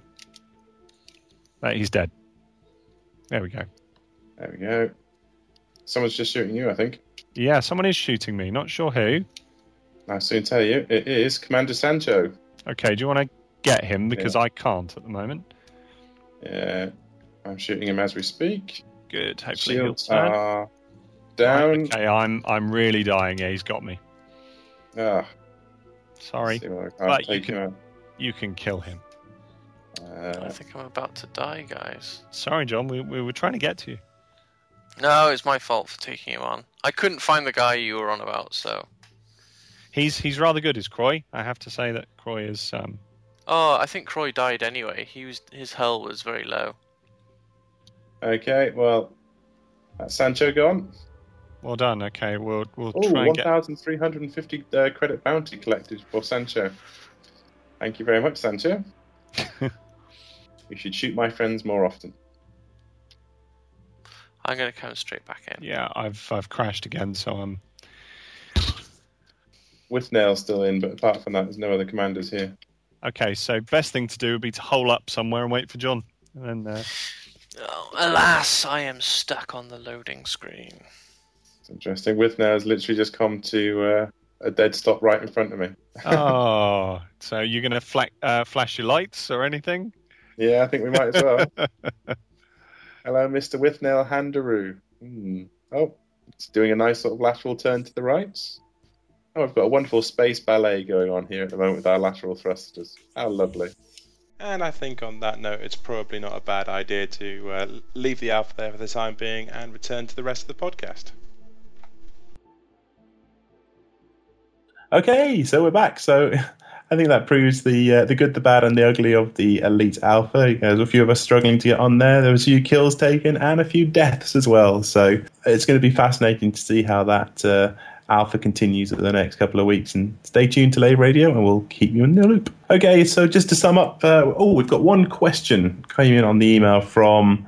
Uh, Richard BBC Micro. Uh, he says, "Hi guys, wonder if you can help. I've just joined the alpha, but I've gifted an account to my son for the amount of forty pounds, so he will get his copy of the game when it's released. Uh, the problem is that we would like to start in the same system, but it looks like we'll end up in different parts of the galaxy. Do you know if this will be the case, or if Frontier have plans to let players start in the same area of space?"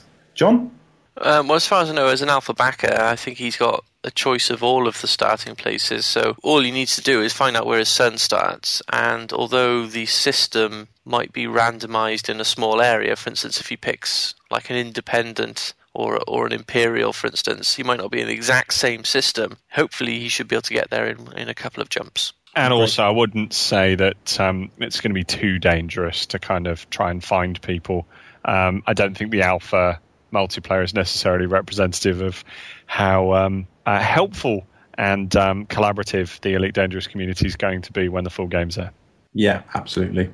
Okay, just a quick couple of shout outs. The first one is to uh, Twitch TV channel. That's uh, tinyurl.com forward slash Kerrash, which is K E R R A S H. And of course, you've got the official Elite Dangerous channel on Twitch TV, which is twitch.tv forward slash Elite Dangerous. And just a little mention as well to the Elite Dangerous chat channel on Skype, which is uh, always pretty pretty busy, or regardless of what time of the day or night it is. So if you want to get into that, you can add Fozzer 101 to your Skype contacts, and I will drop you straight into the chat. And lastly, just a quick a couple of shout outs for some iTunes reviews. Thank you very much to Tim29990, to Neil is Dead, and also to Cassius. Thanks very much for taking the time to review us on iTunes. That's going to do it for this show. Thank you very much to John, Grant, and Allen. If you'd like to contact the show, you can at info at laveradio.com. You can catch us on Twitter at laveradio, Facebook forward slash laveradio, and if you'd like to call us and leave a message on Skype, you can at lave.radio. That's it for another show. We're going back to the alpha, but we'll catch you next time.